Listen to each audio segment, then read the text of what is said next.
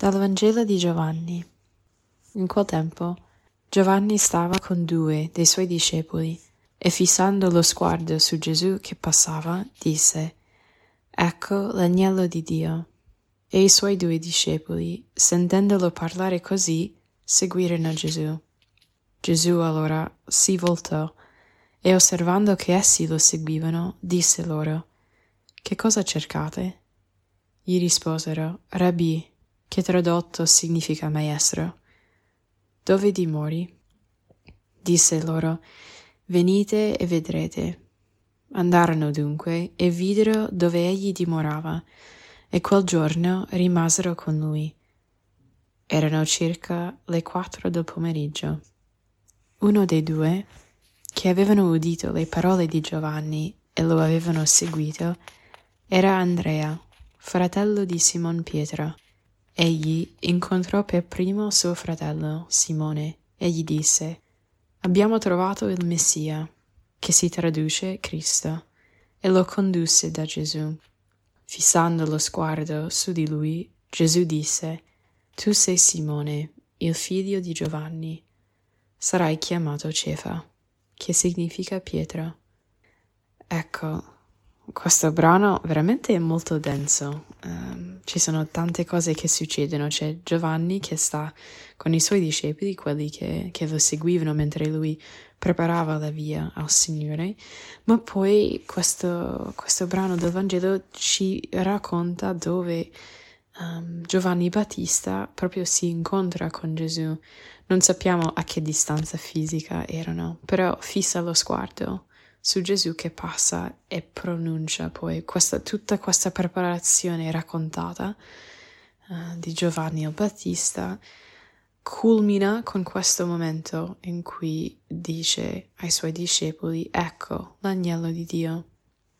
Eh, ed è lì che poi due seguono Gesù e passano sembra il giorno con lui rimasero con, con Gesù quello che mi colpisce questa volta pregando con questo brano non è solo poi no, questo culmine della predicazione, della, del battezzarsi e, e purificarsi dai, dai, peccati per prepararsi per l'incontro con il Messia, no? che Giovanni predica e poi si attua in questo brano di oggi, ma una cosa che mi è venuta in mente con quello che segue il secondo paragrafo di, di questo brano dice che uno di questi due discepoli di Giovanni Battista che hanno seguito poi uh, dopo l'annuncio di Giovanni hanno seguito Gesù era Andrea, il fratello di Simon Pietro.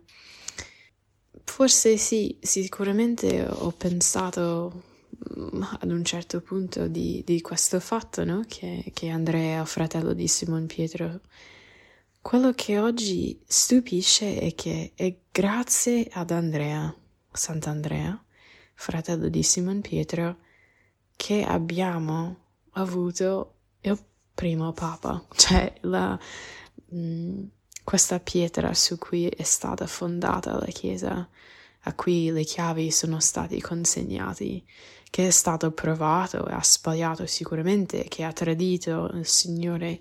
Um, con la sua la parola e, e, che poi si è pentito, che non è stato presente sotto la croce, ma che comunque um, quando è stato chiesto se tre volte chiesto se amava il Signore, ha risposto, Signore, tu sai tutto, tu sai che, che ti, ti amo, che ti voglio bene.